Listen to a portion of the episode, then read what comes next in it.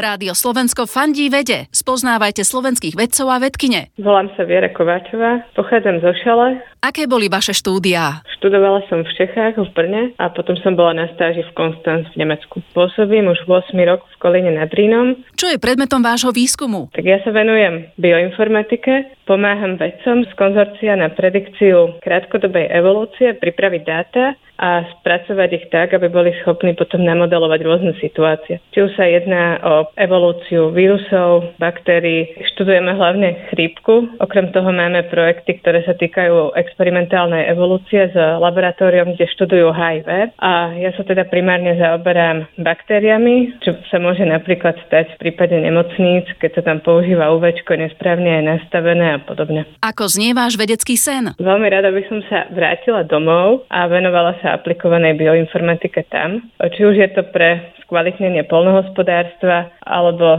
teda priamo nejaké medicínske aspekty. Zatiaľ som nenešla cestu, ako vlastne si vybudovať na Slovensku nejakú svoju vlastnú sieť, zoznámiť sa s ľuďmi, ktorí by mi pomohli všetko rozbehnúť. No a dúfam, že sa mi to čo skoro podarí. Rádio Slovensko fandí vede. Žijem vedu SK.